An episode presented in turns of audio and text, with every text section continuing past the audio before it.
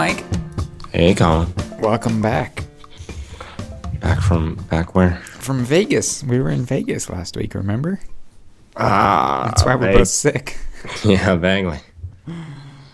Uh, It was good though. I put off. I, I everything I put off has now come home to roost. what? With my head cold, and then next week uh, jury duty. Oh, yeah. How exciting. I asked both of them to contact me after NAB, and they both did. Yeah, well, it could be worse. Um, so we went to NAB and now we're back and we're gonna mostly talk this episode about things we saw and or didn't see at NAB. So what'd you see at NAB? um, let's see what was new. The big. I mean, I guess so. The big surprise the first day was the camera from Blackmagic. Yeah. Um, so for those who don't know, Blackmagic, the company that up until now made interface boards and other things, um, made a camera, and it's really cheap and apparently pretty decent. Um, it's 2.5k, gonna street for under three thousand dollars. Um, EF mount, big touchscreen on the back, records to SSDs in either ProRes or DNX HD or Cinema DNG. And Raw.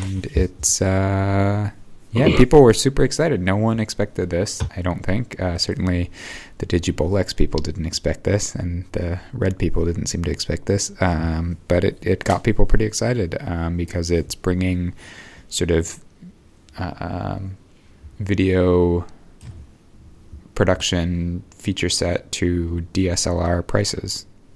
Yeah, it was cheap. Or it will be cheap. It will be cheap, and um, but it's very much designed for video. You know, it's got sort of video style connectors and input output um, and shooting style. It's not a still camera that happens to shoot video, which is the differentiator. So, Right. um, you know, people were yeah pretty psyched. Uh, um, what do you think? I mean, think we were both pretty surprised by this. Yeah, I was definitely surprised. Um, the first thing I want to call out the entire Twitter sphere for is that you know people immediately said like I people have this functional block when it comes to product announcements, especially cameras. I don't know why, but I don't know how many people I saw on Twitter say make jokes about how Black Magic ships and Red announces stuff because Black Magic announced something. Right. Like it hasn't shipped yet. I mean, yes, they've had a good track record in the past of shipping things that weren't cameras. But I would argue that this might be harder for them to get right. Well, I, I, I would disagree a bit because they have put a pretty firm date on shipping, and what they had at the show were functional, like fully finished versions. Like the enclosure was done, and the electronics all fit inside the enclosure, and it powered on, which is not the case with Red's first year. No, that's true. I mean, they yeah, they're do- they're obviously further along with industrial design and engineering, and things have passed QC and they work, and that's great. I mean, they were letting But- people touch their cameras, which what four or five years on, Red still won't let people touch their cameras at the booth. Right. Yeah. Still, shipping is something different than announcing. Yeah, I agree. I wish we could get that figured out someday. Yeah. But uh, I don't know, man. This this I mean, this wasn't the only thing Black Magic did at the show, and it comes on a pretty massive IBC for them and a pretty massive NAB 2011 for them, and so. You know, Black Magic has really just become the 800 pound gorilla in the industry. They've and, and very much modeled themselves after Apple in, in many ways, from industrial design on up. Um, Right. They really are feeling like the company that sucks all the oxygen out of a market. Yeah. Um, yeah. So I mean, some other interesting things they did with the camera is it's going to ship with a copy of Resolve Nine and a copy of their competitor to Scopebox Ultra Scope, and uh, it comes with a Thunderbolt port on it. Yeah. Actually, a lot of their products they announced this show are going to have Thunderbolt ports on them, which I find really interesting. Yeah, I mean, it shows that you know, one, they've got the expertise and the costs to the point that it becomes as as you know trivial as putting a USB jack or something on on one of their boxes because they the new Teranex boxes have it, the Ultra Hub or Universal Hub has it, um, the Hyperdeck Studio, the 4K Hyperdeck Studio has it.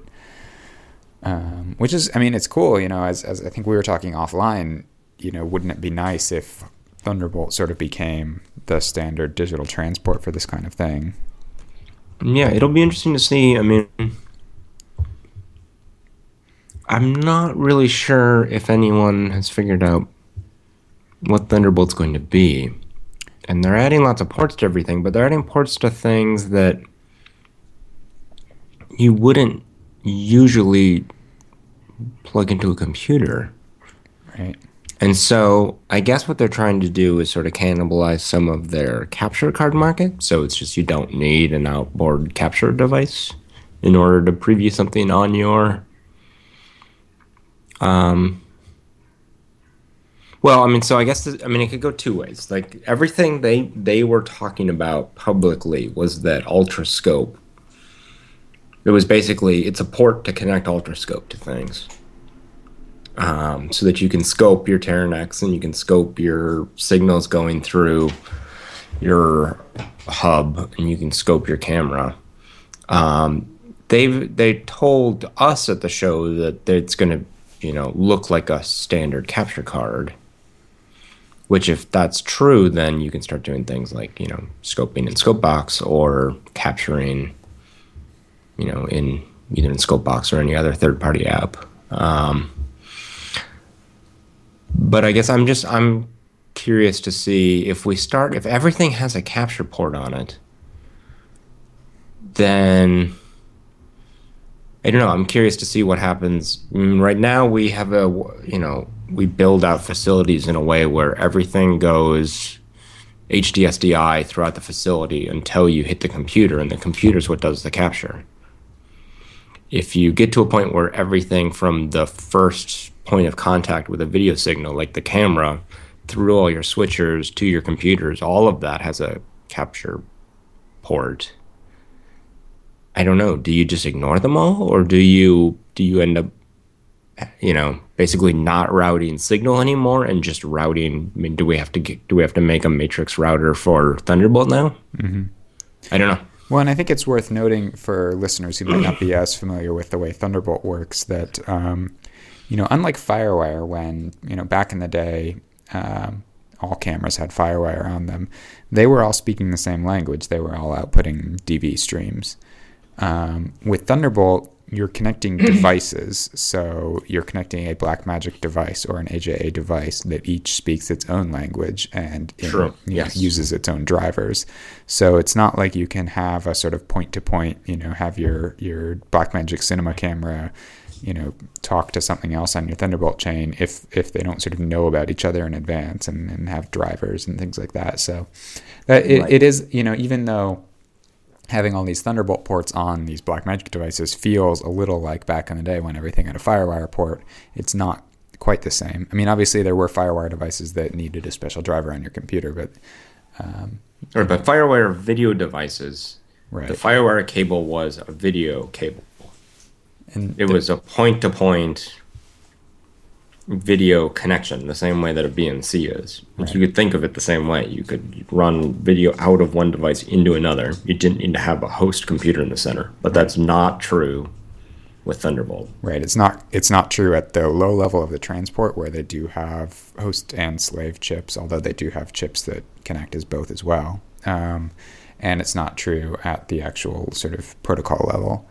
Um, now, wouldn't it be great if someone proposed a standard for uncompressed video transport over Thunderbolt that all the big guys adopted, um, so that at least there would be some standards in terms of, I mean, because fundamentally, what an AJA IOXT and a Blackmagic Ultra Studio Express are moving down Thunderbolt is very similar. They're sort of raw, uncompressed video frames. Um, right. The problem, I think, is you're not. I don't think that's even. I don't even think you can think of it that way because I suppose because the, the format for Thunderbolt is essentially PCI. I mean, right. for these sort of devices, it's PCI, mm-hmm. and so there is no transport you can think of. Right. I mean, the way you capture video from a capture card at the lowest level is you get a pointer to the memory on the card and you mem copy it off. Mm-hmm. Like Yes. there's no send and receive, there's no protocol, there's no handshaking. It's I'm copying data off of the card. You know, the card just shows up as part of the register space. Right. So you'd have to essentially have a standardized driver that all cards. Yeah, and then you would have to choose like you there's so there's no possible way to do a broadcast like you can. FireWire you could run multiple devices and you know whoever was playing everyone else would see because they broadcast it on a channel. Um, there's you know everything's initiated from the host with PCI, so somebody has to capture the stuff off. So there always is going to be one endpoint. There's no way around that. I don't know. I don't see. I mean, I just don't think the technology is designed for something like that. Yeah. Well, what do you think more broadly about Blackmagic's place in the industry? Is it becoming the, the point where people just don't even try to compete on, you know, price or in, you know, in like, is it like Apple that, you know, you, you would be stupid to get into the MP3 player market now, for example? Is, you know, would it, is it ludicrous for other people to think about getting into the capture card business market? And should people like AJA or Motu be thinking about getting out, do you think?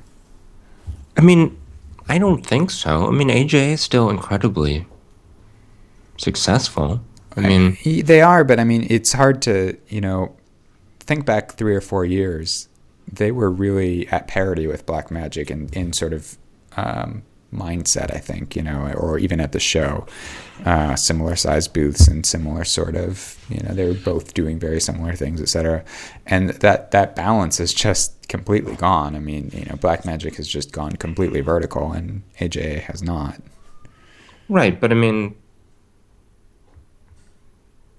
that only affects you if you want to buy into their entire stack. I mean, know, like obviously, so Scratch came out and they support AJA only. I, you know, I think most everybody who has a product that's competitive to Resolve is going to probably be slow to support Blackmagic. Um, you know, in the same way, um, you know, I don't, I don't just, I don't think Scratch supports Black Magic cards, do they? I don't know.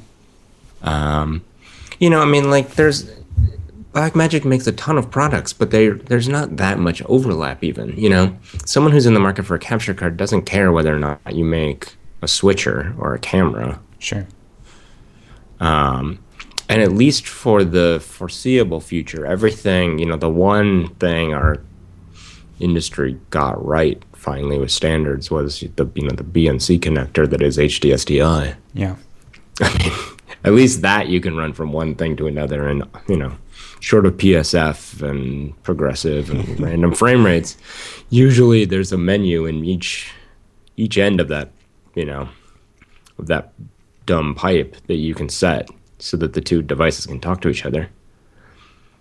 And so I'm not sure it really matters. I mean, pe- lots of people still really like AJA. I mean, you get the you know you get the feeling when you buy a black magic device that they're kind of skipping on all the ancillary stuff. I mean you you know people still talk about how much better the pigtails and the breakout boxes and stuff are when you buy aja and you know it's just a different it's a different mindset. They're uh, i think they're going for a different end of the market. Um, you know obviously black magic's eroding that some with all their you know Teranex and all their really high-end stuff.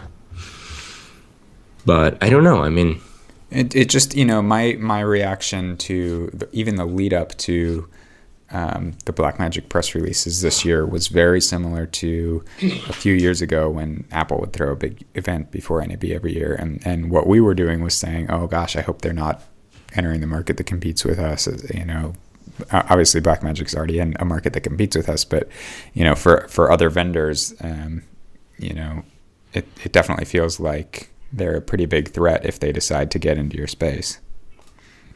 Yeah, I mean, but they've never. I mean, that's the thing. Like, as someone who you know is in direct conflict with them, like they've never been really good at sealing the deal. Mm-hmm. like they ship stuff. It's cheap, but they're not really. I mean, and and I don't think I think it's getting worse, not better. Like they they've got so many products, you know, in the pipeline now. Like you know, you're just not going to rev every single one every year. Mm-hmm. If you if you're a one a one trick pony, I mean, if you just make scopes, you know, we're obviously gonna be able to focus on things better than they can. Sure. Um, and I think you know, I think AJA has an has a chance to do the same sort of thing. Well, I mean, one one exciting area I think for the industry is that although um, you know HD is pretty passe these days, three, there's still a lot of um, you know standards to be developed and sort of expertise to be developed in in 4K and higher resolutions, and so I think there is still opportunity for other people to do things right in those spaces. Like I don't think necessarily and we're seeing this. I don't think you know quad HD SDI is necessarily the transport for 4K. Um, You're and, right. And so there's there is still opportunity there for people to make a mark. Yeah. And so maybe I mean, you know, maybe maybe it's just that things like you know 3G HD SDI and lower are essentially the FireWire you know DV FireWire of 2012, and so there's just not a point in sort of innovating and competing in that space. right. I mean, as things go, as things get more and more commodified, I mean, I, yeah, if you're in a if you're in a market that's gotten to the point of commoditization, then you know you're going to lose to Blackmagic. Yeah. Anywhere where there's still innovation, you can either stay ahead of them or diverge from them. But yeah, you're never going to beat them on you know economies of scale. Right. So what else did you see at the show you liked? Other Um, cameras? Um, Who else had a good camera? I mean, there was uh, you know, you know, Canon. The, F, 700 or whatever it was. Yeah, yeah, the 700. FS700, which we talked about in the last show. The Canon C500, which is their 4K version of the C300, um, which is a little weird because they just announced the C300. It feels like, but uh, Right, and the 4K version isn't you know really 4K. And right, it's the same sensor as the 300. It's a different firmware, and um, but hey, it's you know pretty cheap, so. Yeah, Um, let's see. Red announced some updates for some future date. Um, they were showing off their new projector. I didn't go look at that. yeah, I didn't either. People said it looked really nice. Yeah, some issues, but they say they're going to fix them before it ships. Yeah. Um, yeah, I mean that was one of the things this year. People seem to be kind of getting fed up with, with red. That felt fresher than in the past. Yeah. Well, I think it is things like the cinema camera, the C500, and you know Sony's sort of reemergence in indie filmmaking that are making people say, you know, we don't need to put up with the holier than thou sort of cultish nature of the way Red wants to portray itself, and you definitely felt that at their booth that they're trying to sort of hold on to the young kid indie, um, you know, aren't we the coolest vibe that they had when they first launched, and I don't think people were buying into it. Yeah, I mean, they still get used. Oh yeah, We'll yeah, see where that goes in the future. absolutely. But it, you know, they're not the only kid on the block anymore in their space, and in a lot of regards, aren't the premier kid on the block. And I don't think they've acknowledged that and have pivoted the company to exist in that new reality. Just Yeah. in terms of the attitude, I mean, not saying their products need to change, but just their attitude needs to be a little different. I think.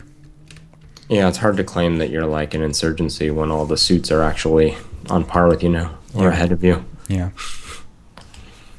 Um, you know, Panasonic was showing off some neat stuff, um, and JVC as well, but you know, very sort of nichey. So, like JVC had a new camera targeted at ENG gathering with like wireless transmission built in and some other neat things. Um, and they have a small 4K camera as well. Um, yeah, I mean, all the big guys had new gear. Um, but I, you know, the Blackmagic camera was definitely the one everyone was talking about. I think you know the reality, of course, is that there are so many good cameras out there right now that you know it's it's a great time to be buying a camera if you need a camera. And you, Well, you- it's a great time to be renting a camera. Well, I have yeah. a feeling it's not a good time to be buying. I suppose, but there's there's there's a good camera for every budget. I guess is the point. Yes. Yes, that is true. Um, what else was? Well, the other big area I think was in, in on the software side in the NLE space. So we had Yeah. Premiere Pro CS6, Um, Avid wasn't really showing anything new, but they were sort of demoing. They were showing what they shipped a couple months ago. Right, It's exactly. the same as us. MC6, Symphony 6, it's that. And then Smoke. Yeah, smack. Um, talk about any of those things? I mean, I do- I guess it's you know it's it's been interesting how Apple seemed to like core out a giant section of the uh, market and then Did you really just say Apple cored something out? yeah, you know they took a, you know they Uh, made this Apple giant. core. I got yeah I Apple. got it. Thanks. Yeah. Okay. Um. It was a pun, you see, Yeah, I know. Because apples I, have cores. I don't get it. Can you explain? I'll draw a diagram. Go on.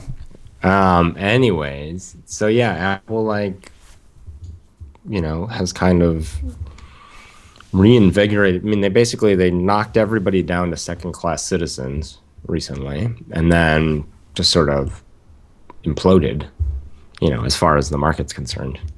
And so there's now like this scramble for primacy again, which you know is nice. It makes people spend a lot of time and money and budgets and marketing and everything trying to you know. It's one thing to try to attack the guy on top. It's another thing to try to, you know, actually- it- you know, it feels like a new market. Right, there's like we've got a whole new. Yeah, everyone has sort of equal opportunity to quick steal all those users who are sitting around trying to figure out what they're going to do next. Yeah. And I mean, it was just a year ago that Final Cut X was even announced. Um, and so it was interesting at the show this year. Um, you know, some people are talking about cutting on Final Cut X, and obviously there are people who are very happy with it. And then there are a lot of people who are fishing around for what they're going to do as they need to replace their Final Cut 7 seats. Um, obviously, Adobe's really, really pushing Premiere into the market of Final Cut 8, essentially. You know, they really are positioning that product to be the drop in replacement down to the point of really changing some of their core functionality to be more like Final Cut to attract those those editors. Um, and it looks like a very impressive product, CS6. Um, in terms of functionality, it, it sort of cleans up a lot of the things that have always frustrated me about Premiere Pro. Yeah. Um, and in conjunction with that, I, I, I'll throw a link in. They it was a little weird because they were showing CS6 at the show, but hadn't officially announced Creative Suite 6, and then they did that this week. Um, I, I don't know. It's Adobe. That it's very confusing. But I mean, part, they had announced it the week before. part, part of that is that they formalized the licensing, um, and obviously you you can go out and buy CS6 in a dozen different variants. But um, I wanted to touch briefly on the cloud licensing, which is a subscription model where you essentially pay Adobe fifty dollars a month and get access to all of the Creative Suite products, which um, is you know pretty much everything they make except Lightroom, I think. So um, Right. all, all their products plus ancillary apps like SpeedGrade and whatnot.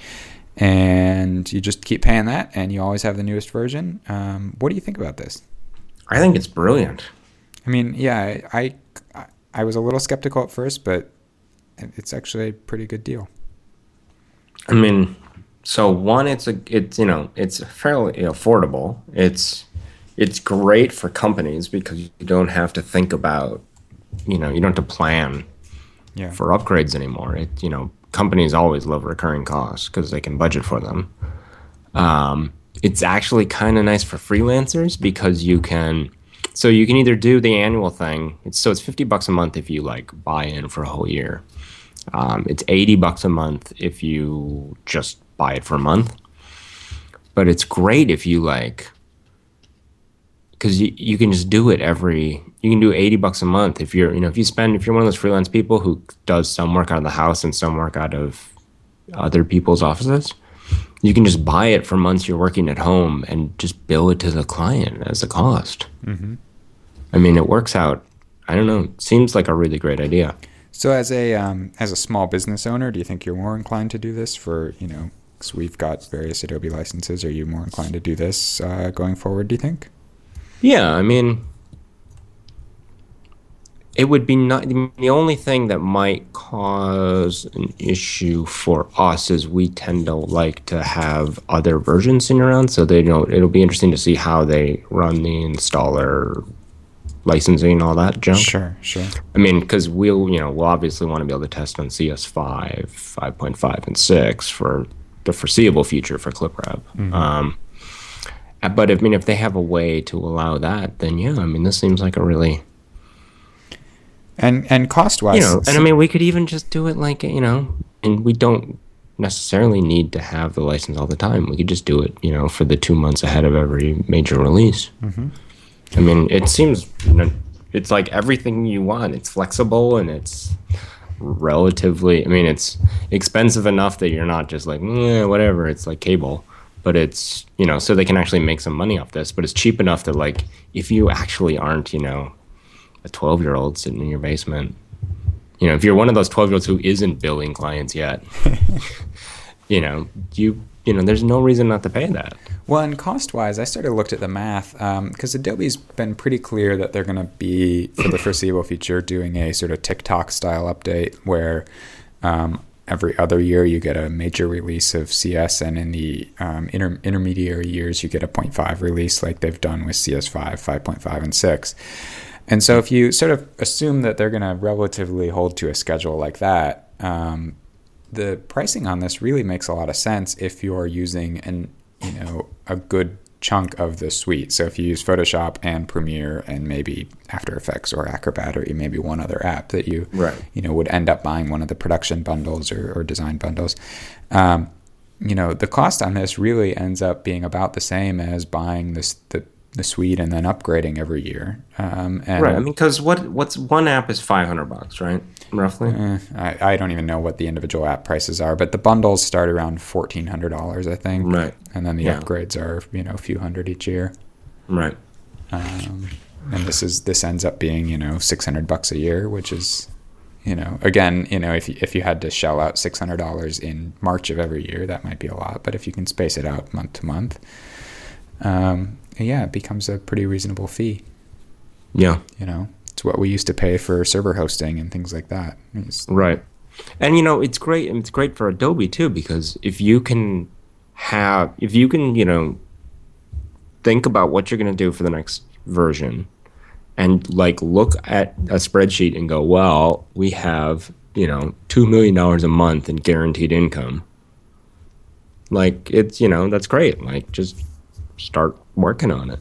When I also imagine as part of the cloud licensing, I don't know how they're handling that exactly, but obviously they've got a mechanism that will deactivate your copy if you stop paying. I imagine they're going to get a lot more metrics on usage out of this as well, and that may help them tailor the apps as well. Um, they may find out that you know no one uses certain apps from their bundles that maybe they thought people were, or, or whatever. You know, it's going to let them know more about what you're doing. Yeah, okay. And now, I mean, yes, I am loopy on uh, cold medicine and stuff, but I don't want to lose an opportunity to point out how dumb Adobe is. Um, so this just makes their whole editor in Photoshop more asinine. If everyone is going to own every one of their apps, why do they keep fucking shoehorning bullshit features into, you know, their the the other apps in the suite? Like it's a suite. Sell it as a suite. You did that. Great. You got a pricing model. Now stop cannibalizing each other's sales because you don't sell them anymore. Yeah. but everything else is great, Yes. Agreed. except for you can't figure out how to plan bullet points for app features. But other than that, great. Uh, how about Smoke? I mean, Smoke was another thing that I think people were surprised at how interested they were in Smoke. Um, Smoke had been a thirteen thousand dollar product, is now a thirty five hundred dollar product, and has much broader hardware support than it used to, um, Right. at least on the Mac side, and has a nonlinear editor. Yeah. I mean, so I think what's going to happen is no one's going to capture all of Final Cut's users. Right. And so at this point, you know, everyone's trying to go for their core competencies and suck up users. And I mean, I think what Smoke did was really smart, which is, you know, no one's going to buy a copy of, you know, everyone who's got Flame and all the other discrete things. Um, they're you know they're so I would guess what ninety percent of those installed copies are in advertising. I don't know. I mean, I like a few because I mean most people like wedding videographers are not finishing in flame, Right. and which is you know the majority of the market. Um, corporate industrials are not finishing on a flame. Right. So that leaves feature films and ads. And there are just not enough feature films being done to, to make any dent in that market. So, you know, so 10% of people using smoke and flame and incendiary and road flare are um, 10% are, are feature films and the other 90% are advertising firms. That, that's my guess. I mean, I you know, if you have sales data and want to send it to me, great. But if not, I'm going to claim that as fact. Um, and so, yeah, I mean, lots and lots of ad firms were cutting in Final Cut and finishing on Autodesk. And so this seems like a great way to steal all those people. Um, especially if you can get the cost down so that it can go in every one of your rooms, because most of those ad firms have you know, 10 rooms, you know, half a dozen to a dozen rooms doing editorial and one or two finishing rooms. Or, you know, or a couple finishing rooms and one or two like effects rooms, which are, you know, you bill out at a higher rate. Um, and so they, you know, used to be Final Cut until you needed to like, you know, change the color of the car, and then you went into your flame room at, you know, four times the rate, hourly rate. And you know, if you can if you can do this, it's great because one, you you know, you don't have the headaches of round tripping through everything, and two, you start training all your editors on Flame, which they can bill out four times as much for. Right. And you don't have to move rooms at the end, and you know, you, I mean, maybe you still have a flame room or two, but you know, probably not. You just you know, you pick some sort of new price point in the middle. I mean, you know, pricing stuff is always sort of a hassle, but I mean, prices are going to get driven down anyways, whether you like it or not. I don't know. It seems like it seems like they're going to capture that market. You know, I think it's sort of a no-brainer for those people to make the switch. Yeah. I don't see it moving into wedding videography and stuff like that. I mean, even at the new price point, just because I mean, from what I saw, it's not a great editor. Right. And it's um, yeah, it's it's you know, it does all the like bullet points. It's just it's not fast to I mean, what you really want from an editor is a timeline that doesn't get in your way. Right. Everything else is, you know, hopefully the assistant editor's problem, not yours. Right. And it makes it makes a ton of sense if you're cutting a 30 second piece that's, you know, effects or, you know, yeah, other got, types of, uh, you know, post work heavy. It's great to have that all in one place and not be doing the constant round trip. Right, because then you swap out the shot, the product shot, all 15 times throughout the editorial process, and you don't have to redo all the effects unless, you know, your road changes. And you can, you know, most of these things now get delivered in, you know, a half a dozen to a couple hundred different outputs, you know, based on whether or not they're going to end up in YouTube or on the Super Bowl or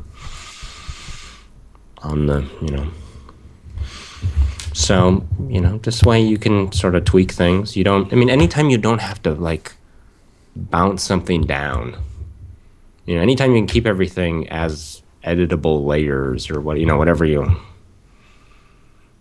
anytime you're not like collapsing creative decisions right. at a point where you can't go back and change them is great, you know. And so if you can stay in one app, perfect. Yeah. And so yeah, I think I think it's brilliant. I think it's going to work out really well for them. I don't think it's going to change the sort of editorial that that we've done. I mean, I think that's where Premiere's going to win or Avid. Yeah. And you know, I'm still I still think that you will see Final Cut X usage tick up year over year as you know Apple continues to enhance it and as new editors enter the market who grew up using that sort of paradigm of editing. But, right. Well, and I mean, it, you know, there's not going to be that many more TV stations, like TV channels, And so there's not going to be, unless we're going to pack more ads into every hour, there's not going to be that much more ad work or, you know, TV production or movie, you know. So it's all going to be like YouTube stuff and, you know, Kickstarter movies and stuff like that. And those, you know, And a lot of, yeah, corporate and internal and Right. other sorts of things that are lower stakes. Right, and that's the sort of st- I mean that's I think the market that X was really aimed at. Yeah. You know, because they knew that's the only place that's going to grow, Yep. and so they'll win that, or they'll fight over that with you know people who want to make their purchasing decisions based on more aspirational things. You know, they'll look at what their movies, you know, their favorite movies are cut in, and choose to go with Avid for no good reason. Um, but yeah, I mean, anytime the market's forced to change a lot like this, you know, everybody wins except for the people who have to learn new tools. but even they're better off afterwards. Yep. Absolutely. Uh, was there anything else from NAB that sort of got you uh, all fired up? Um, I don't know. Any big like microwave transmitters or Hmm. No, I don't think so. I mean, there were people showing off some quad rotors. I thought that was kind of yeah, fun. I was gonna bring that up because that that I was surprised that there were probably what more than a half dozen different companies showing off variations on either quad rotors or octo rotors or other things with cameras mounted. Yeah, I mean, so it's like in the past, there's been that whole chunk, and I mean, even this year, there's that whole chunk of people selling cranes and jibs. But this felt like a whole new. I mean, this was like it was like that sort of feeling, except a whole new market. Right, because they're now getting enough lift capacity out of these that you can put a real camera on them. They're pretty stable, and wireless video is good enough that they're pretty usable Right. and controllable. No. um, which is really cool. I mean, I think it's a it's a really neat market, um, and GoPro as well, since GoPro is a popular camera to throw on the lower end quad rotors, had a number of updates at the show. They've obviously become a, a huge player at NAB over the last two years, um, and they've they're you know both targeting the amateur sort of extreme dudes, but also with their updates at the show, acknowledging that you know just about every reality TV show has a box full of GoPros, and so they're adding a um, flatter color space that you can use, a flatter gamma curve, and a 24p option, and a variety of other things that will make the cameras easier to use in a post production workflow. Yeah, so they had a couple other announcements. Um, I guess the other thing that was big this year was color. This seems to be the year that everyone is going to become a colorist. Mm-hmm. In the same way, there was a year way back where everyone was going to become an editor. It feels like everyone now is going to have their pick of low cost. You know, like, so, you know, one thing we didn't mention with CS6 is they've added SpeedGrade um, which is one of their acquisitions, which is you know a really nice color correction tool. It sounds like if you like, if you walk into Blackmagic's booth or look at any of their products, you get a free copy of Resolve now. Yeah. um, SpeedGrade, or uh, not SpeedGrade, Symphony has a bunch of new color tools. In sim- and it's like a, it's a thousand dollars now or 6. yeah, something. yeah. If you, as long as you can prove you, You bought Final Cut at some point.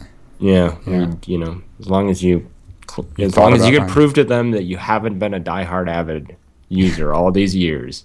Actually, no, you can even upgrade from DV Express. Yep. You see that? Yeah, So yeah, so anything. Basically, they just they want to get everyone off of all their other products, which is smart, you know. They're going to eke a little bit of money out of all their users, but I think they want to sort of kill off the rest of their product line, flatten their market, which I think is good. yes. Um, yeah, and then and so then GoPro has one now too, right? Right. You were looking at that. I didn't get a chance to go to their booth. As part of their Cineform acquisition, they've got a coloring a color tool. I didn't really look at that tool very much. I've played with some of the Cineform apps and have been pretty underwhelmed. Um, but uh, you know, it's just more exciting that the camera itself is going to stop um, totally mucking with colors during record. Yeah, because they used to kind of float, right?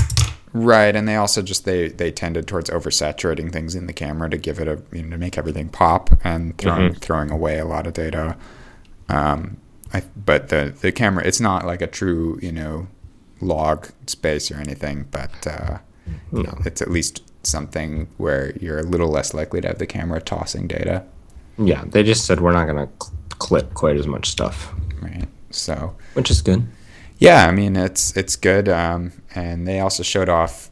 They'd announced a lot of these products before, but they were showing off their wireless transmitter for the GoPro, um, which is pretty cool. Wireless controller, I should say, so that you can remotely start and stop cameras either from like a wristband or just remotely, and their screen add-on, um, which is nice as well.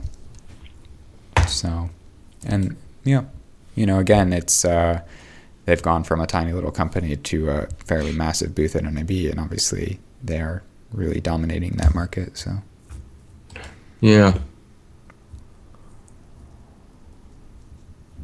Um, yeah, I don't know. There wasn't too much else that, you know, North Hall this year, which is always you know, North Hall's fluctuated a lot over the last few years because traditionally it was all audio stuff, and this year it the last few years it's been making this transition. This year it's really strictly sort of um, production facility stuff and nerdy engineering stuff. So, you know, the Tektronix and uh, and uh, and Harris and Ross and those kind of guys are all in North, and it was pretty mm-hmm. quiet over there. Yeah, I mean, I'm I'm a little surprised just because I mean I admit those boots have always been quiet, and they're not you know they've never been exciting and they've never really been the type of people who buy into like releasing stuff well they've never i mean those companies have never released with fanfare right. in general but they've you know they've never tied them to trade shows either um, but i mean you would you would think that if you know if anyone needs a trade show it's those companies that are still doing all of their like all of their sales through purchase orders and acquisition cycles and glad handing people. I mean, I guess they've got a big enough sales team that they can do that all year. But well, and I imagine there is a lot of sort of um, conference room and other type of deals yeah. going on at the show that you just don't see. And that's part of why the booths are so quiet. Is they're off in the side rooms actually making a deal to you know put Ross switchers in every whatever MTV studio around the country or right, right. But uh, it's definitely you know interesting to see that how little focus there is on that. I mean, those companies all used to be upstairs in South Upper, and they've now moved over to North, sort of away from the real buzz of the show. Yeah, I mean, you knew Ross wasn't going to get a lot of buzz this year when they didn't invite Sinbad. what happened to that? That was great. I don't. Did they wait? Did am I misremembering this? Did they invite him, or did they just have a video of him like stopping by their booth? I don't remember. I think they invited him. I just remember Sinbad on a Ross switcher in like circa 2009. this isn't like a dream, right? No, no, that, that this isn't like happened. when I played basketball against Shaq and Bugs Bunny. No, that happened too. Oh, sweet. Yeah. They were uh, really high at the time, though. Yeah. Me too. Uh, yeah, I don't know. Like, I don't know. Yeah. Anyhow, it was a good show, though. I mean, um, I heard record attendance. I haven't actually confirmed that in. Uh, yeah, the number I heard was 110. Yeah. Thousand, which is a big show. Let's see, NAB 2012 attendance. Let's see if there's actually a. Uh, uh, post slight gain in attendance. Let's see. What did they say? So, I mean, I guess we should talk about how the show went for us, too, huh? Uh, I guess we could. Um, uh, 92,000 registered attendees were at the event. Okay. And plus exhibitors. Plus exhibitors and everything, um, which is just slightly more than 2011. But exhibit space was up 10%. And we definitely saw that insofar as our booth was in a part of the hall that uh, previously Didn't was boxes. last year. Yeah. Yeah. Yeah, no, it was a big show this year. And we got, I mean, we definitely saw an uptick in traffic. We scanned a lot more badges than we have any other year. Um, now, you could maybe attribute some of that to having a shipping product, but but it was also Still. and traffic was a lot more constant. Um, I thought than in past years where we it felt like we spent more time just sort of hanging out waiting for people to stop by. This year there were not too many extended stretches where there weren't you know at least one person coming by, and often many people coming by. Yeah, Um, I mean there'll always be the hangover hours in the morning. right, especially at the about back of the hall. It just takes a while to get back to where we are. Um, but I, I I thought it went really well, and it, you know it was exciting that um, a lot of people were coming to our booth having heard about our products in sessions. Yeah, that was nice. Definitely. We should. uh I don't know what else. It was a. It was a good show. It was nice. Um, you know, all the Thunderbolt stuff is really good for us. Yeah.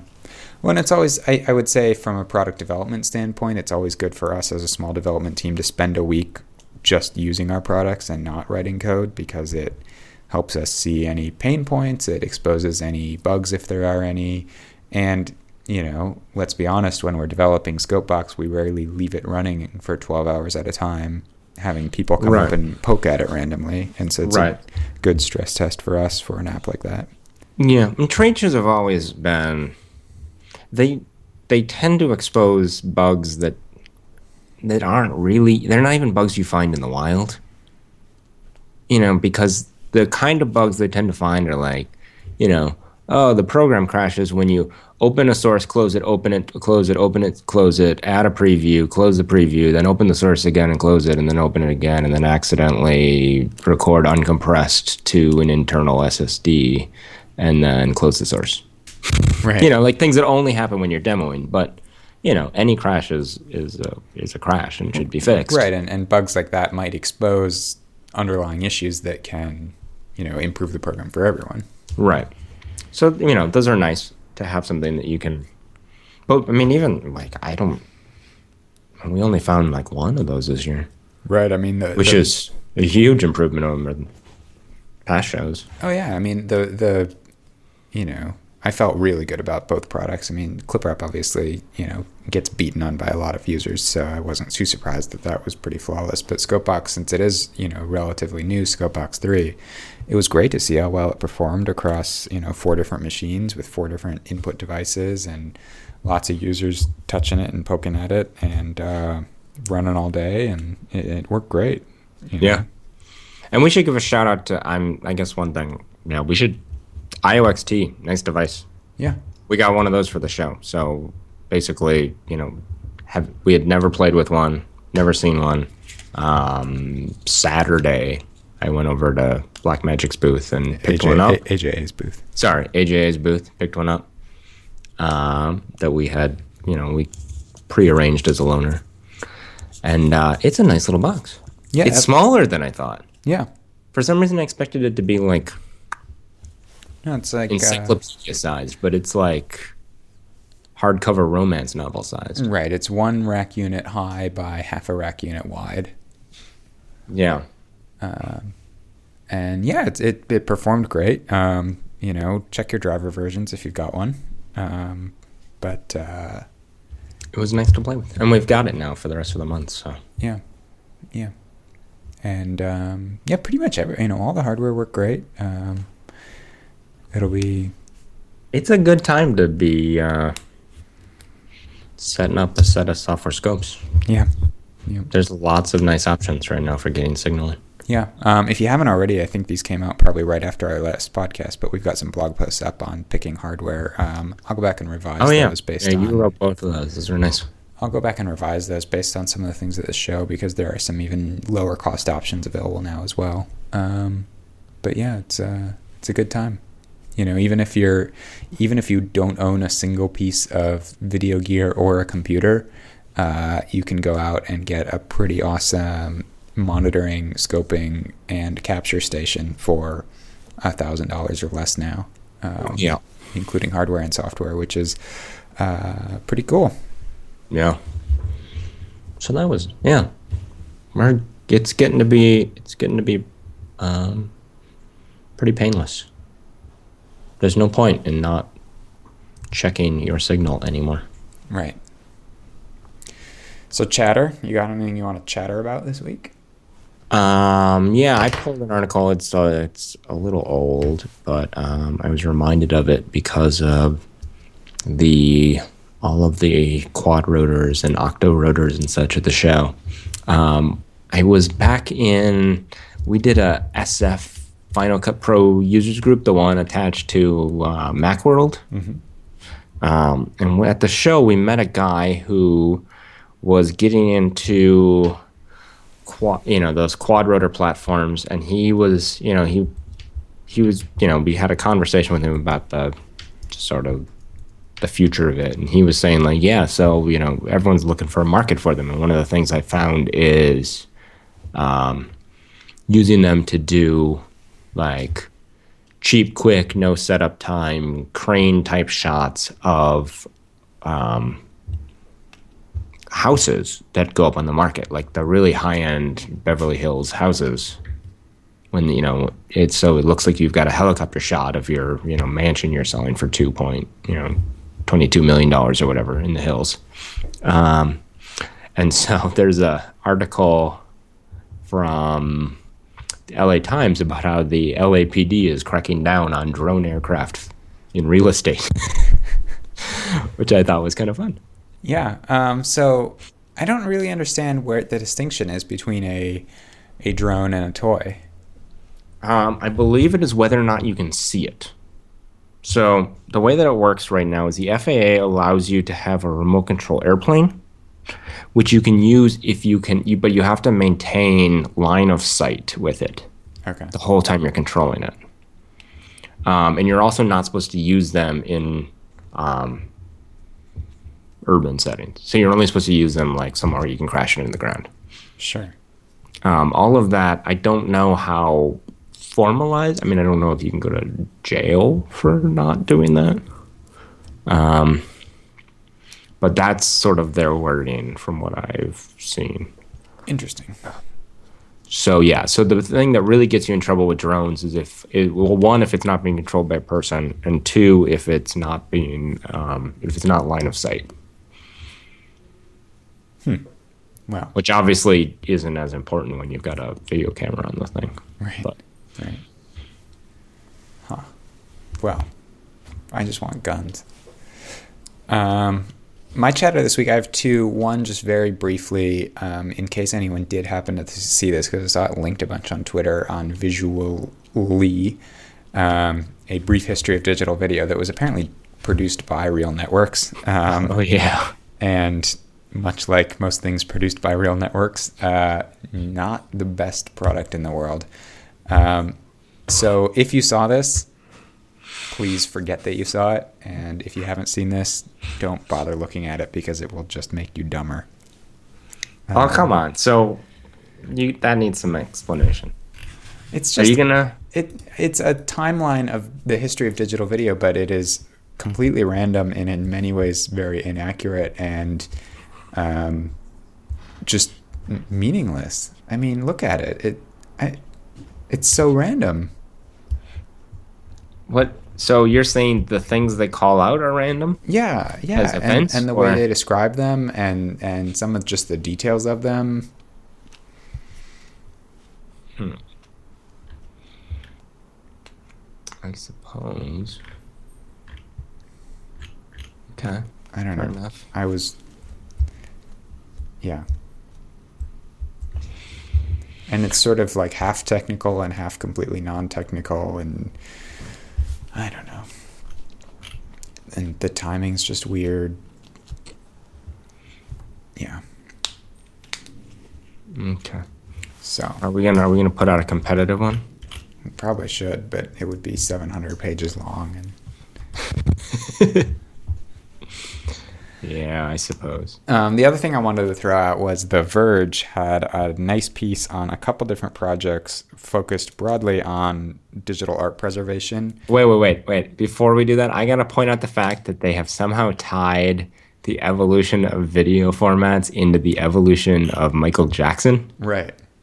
Like, I I don't know. Are they trying to say that? I don't. There's a lot of baggage with that. Yeah. Yeah.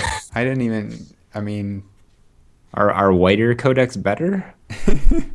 and was there sort of a, a, a sort of sappy, not very good section in the middle there? I, I this is Weird. And then what? Codecs just stopped being developed in 2010. Well, this only goes to 2001. Well, except it doesn't though, because it's got like MKV, which wasn't around in 2001, MK. What are you seeing? Oh yeah. and yeah, so it's just random. Anyways, so The Verge um, has a thing about digital art preservation very broadly, but covering a couple projects. One aimed at preserving things like ASCII art in info files and other things, and one aimed at preserving digital art projects that exist online but may not exist online forever. Sort of, you know, a website that's built as an art project, for example, or, or other things that are, um, you know, released digitally and may be somewhat um, temporary and ephemeral. Um, and the idea is that these are being sort of captured and cataloged and then preserved as torrents or in other ways. And obviously, there are copyright issues with that. Um, there are issues of artist's intent with that. You know, if things are intended to be tem- temporary, what are you doing by preserving it, etc. But it was a it was you know like most things The Verge does, uh, in depth and nicely constructed piece, and uh, worth worth a look. Um, and then you can dig into some of these actual products p- projects if you want to learn a bit more about what they're doing. Yeah. Cool. All right, so Um, we'll see y'all in Amsterdam in September, yeah. and Tokyo in November. Mm, probably not that one. And You should start if if you want.